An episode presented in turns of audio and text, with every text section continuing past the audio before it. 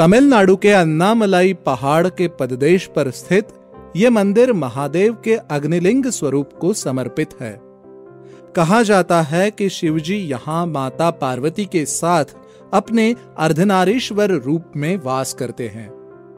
पौराणिक मान्यताओं के अनुसार जब ब्रह्मा और विष्णु के बीच में कौन बड़ा है, इस बात को लेकर बहस छिड़ गई तब यही पर ही भगवान शंकर अपने अनंत ज्योति स्तंभ के रूप में प्रकट हुए थे।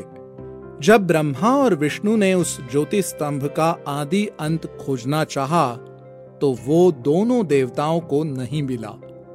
परंतु ब्रह्मा ने अपनी श्रेष्ठता दिखाने हेतु ये कह दिया कि वो स्तंभ के अंत तक पहुँचने में सफल हुए हैं।